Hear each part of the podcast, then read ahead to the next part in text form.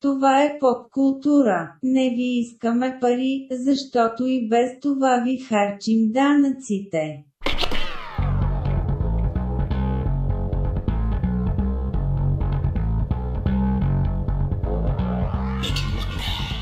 В този епизод думата ще е за компютърните клубове.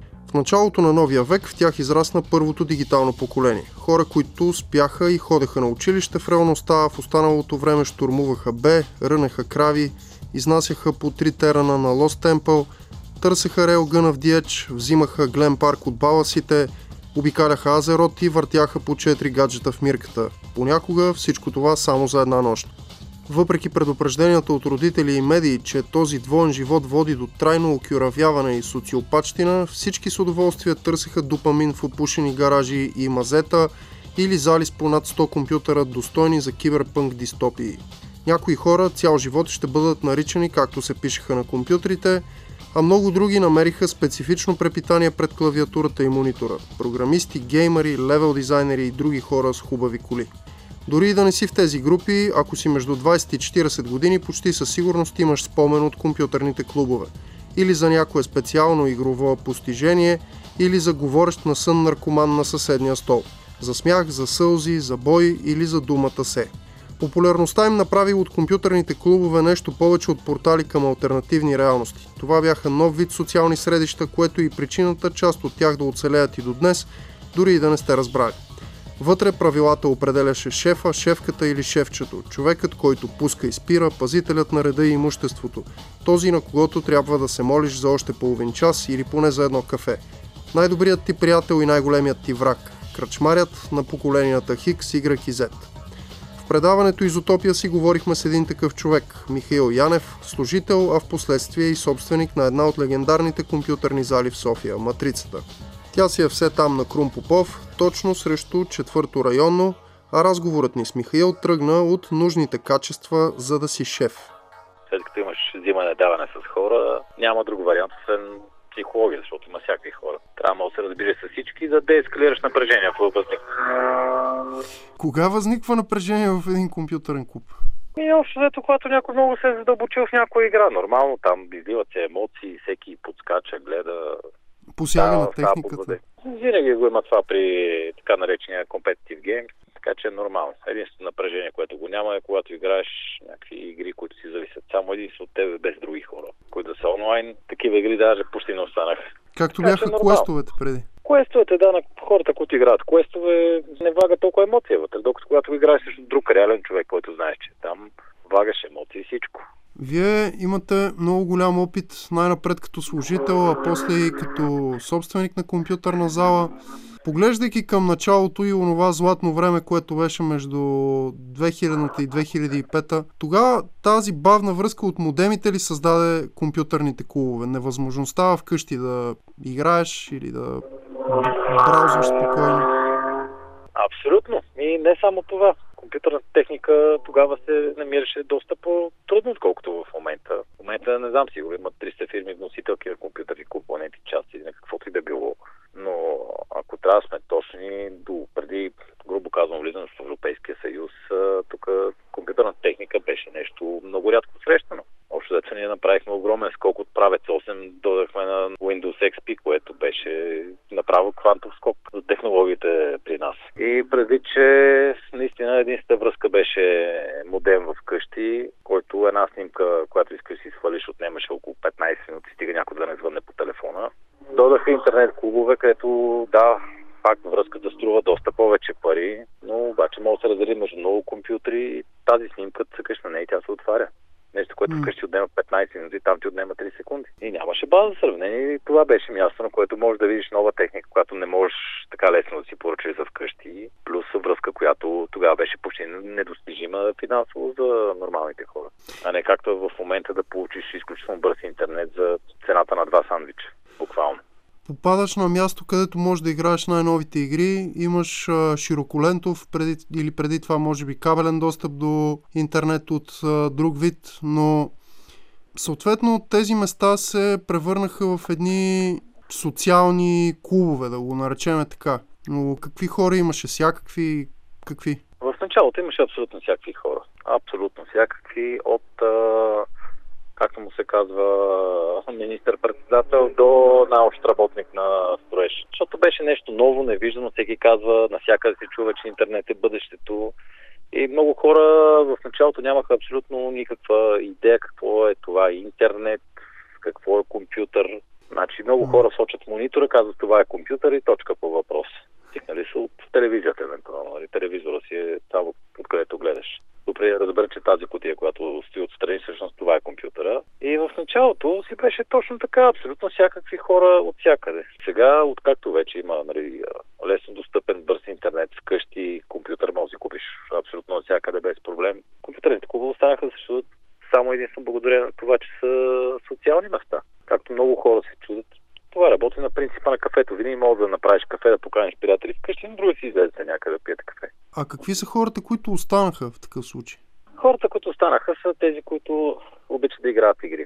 Наистина така нареченото гейминг общество в България, което винаги имат варианта нали, да правят също това нещо вкъщи, но тогава липсва прекият прекия контакт с човека до тебе, в момента в който можеш да му кажеш каква грешка, нещо да му посочиш.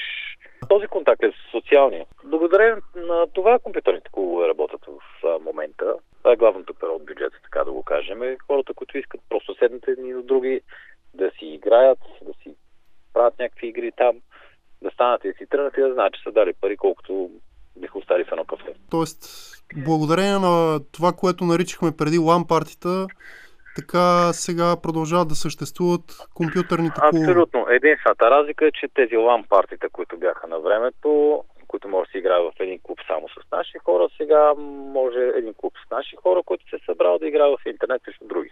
Има ли вече възможност сам да си занесеш, например, компютъра?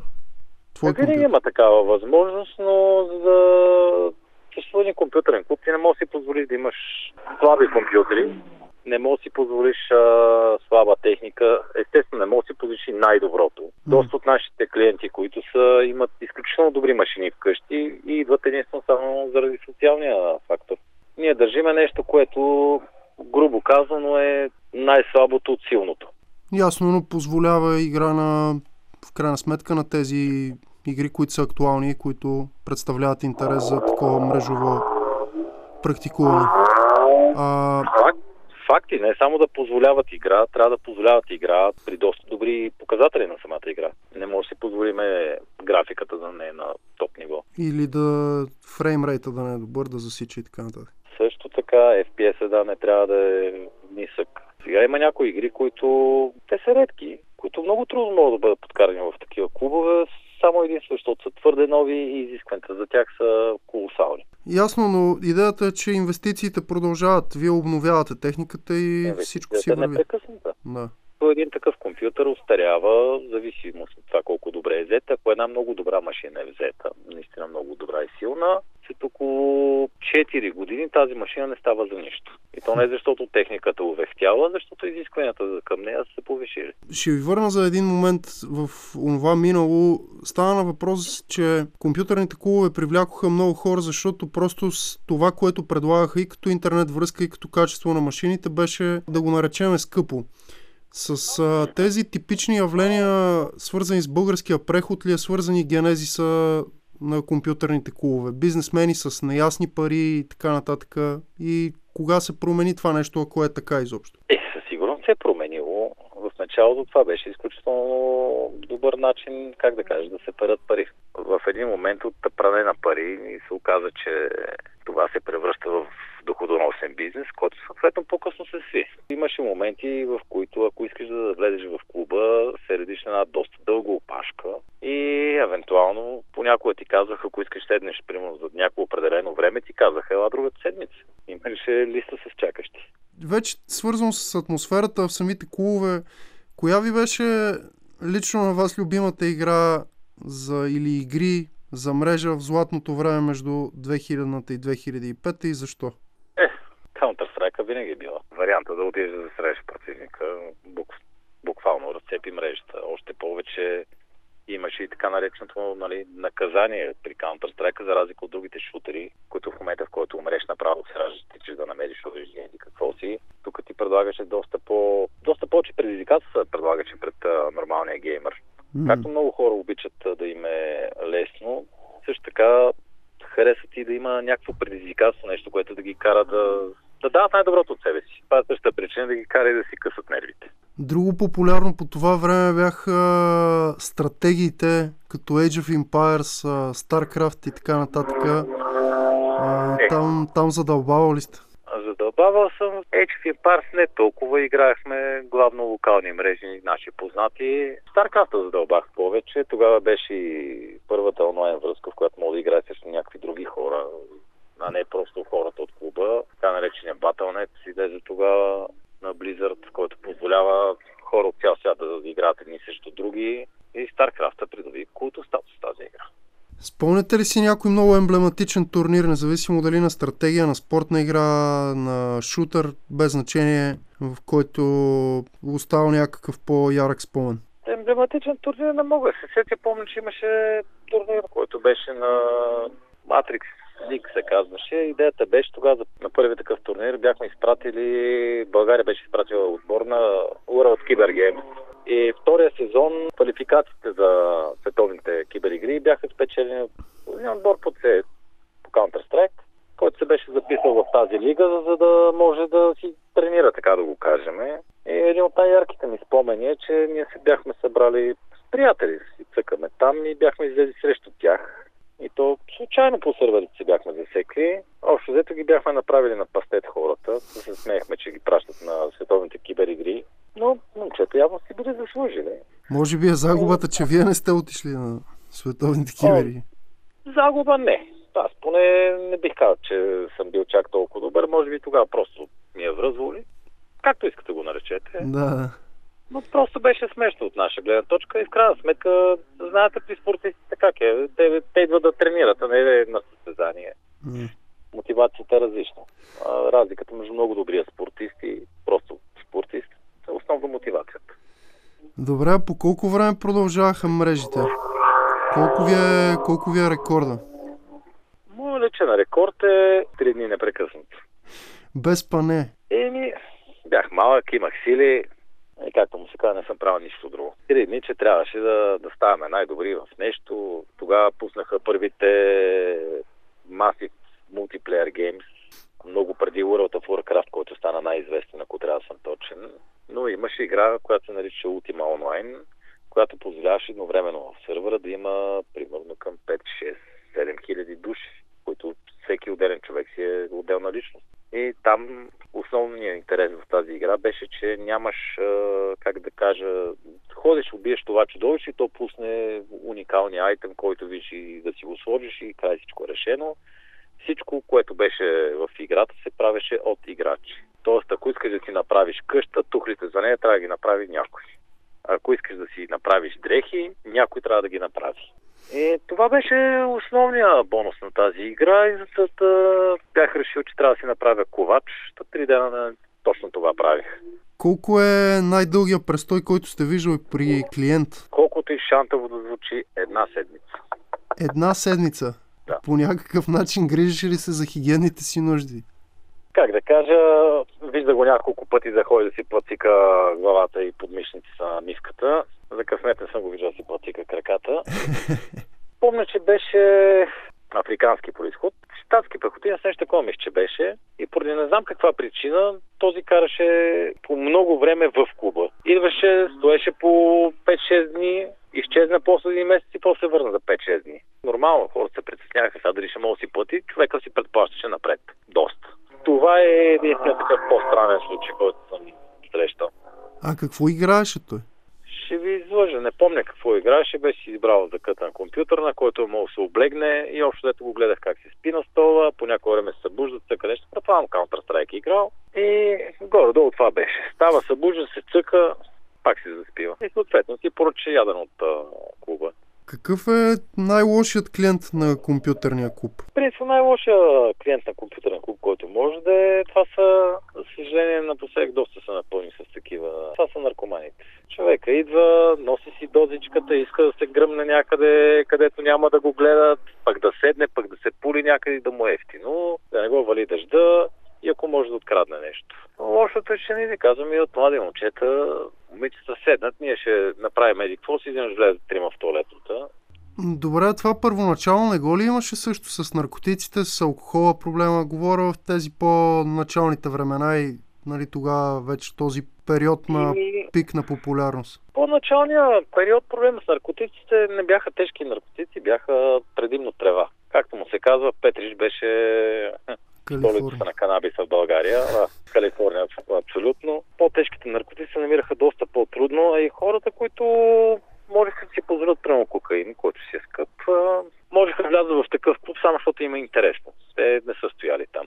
Не говорим, че си имат и други работи, за да могат да се позволят тия пари за такива неща. В момента, в който на пазара познаха амфетите, които са изключително ефтини, тогава станаха кофти нещата. Повече беше проблема с алкохола престанаха да се допускат хора, които са пили и престана да се продават твърд алкохол в клуба, но съответно никой не му пречи да изпие 15 бири и се отнесе. Но като цяло гледаме да избегваме такива моменти. Имало ли е много скандали между клиенти заради игра или някаква друга компютърно посредствена причина, които е О, трябвало да предотвратяват? Беше пълно. В някои случаи е трудно да се предотвратят конфликти, айде сега е лесно защото, както казахме, не са толкова много хората. Но на времето, когато бяха по-много, доста клубове не си криеха IP адресите, бяха наименовани и беше лесно да разбереш кой откъде играе. И се случва една компания 15 души да отидат да бият, друга компания от 15 души някъде. И там ставаха грозни сцени. Така или иначе, хубавите неща са доста повече, да? Свързани е, хубавите с... неща са доста повече. В крайна сметка, нормално, когато влагаш нали, някакви емоции в нещо, да, да, да, да не са 100% позитивни, понякога имаш и негативни. Няма как. Това е, живота е така просто. Вие очевидно продължавате да се занимавате с а, вашия клуб, който нали е установено име. Той така ли иначе от първите, а пък продължава да съществува за разлика да. от доста от другите. Но вижда ли му се края? Сега не знам как по друг начин да го задам този въпрос. Ами, Смятате ли, казано... че ще стане неизгодно или каквото и да? Ами виж сега, честно казано, в момента е неизгодно. Този клуб съществува само единствено това, че аз имам друг бизнес, който може да го поддържа. А клуба съществува главно, защото, как да кажа, аз също съм геймър, на мене ми е хоби и знам, че мога да се срещам с хора, които имат сходни интереси на моите. Точно като хоби клуб си го представете. Ако трябва да съм точен, нали, особено на посек, цената на толкова е скочила толкова много, че аз трябва да сложа цена, която е непосилна за повечето хора. Пандемията отблъсна ли иначе хората? Нормално. Пандемията отблъсна хора от всякъде. Компютърните клубове не са изключени. Още повече, нали, там стоите човек до човек. Ако трябва да съм точен, времената преди пандемията аз мислих да разширявам компютърния клуб, защото той се пълнеше на едно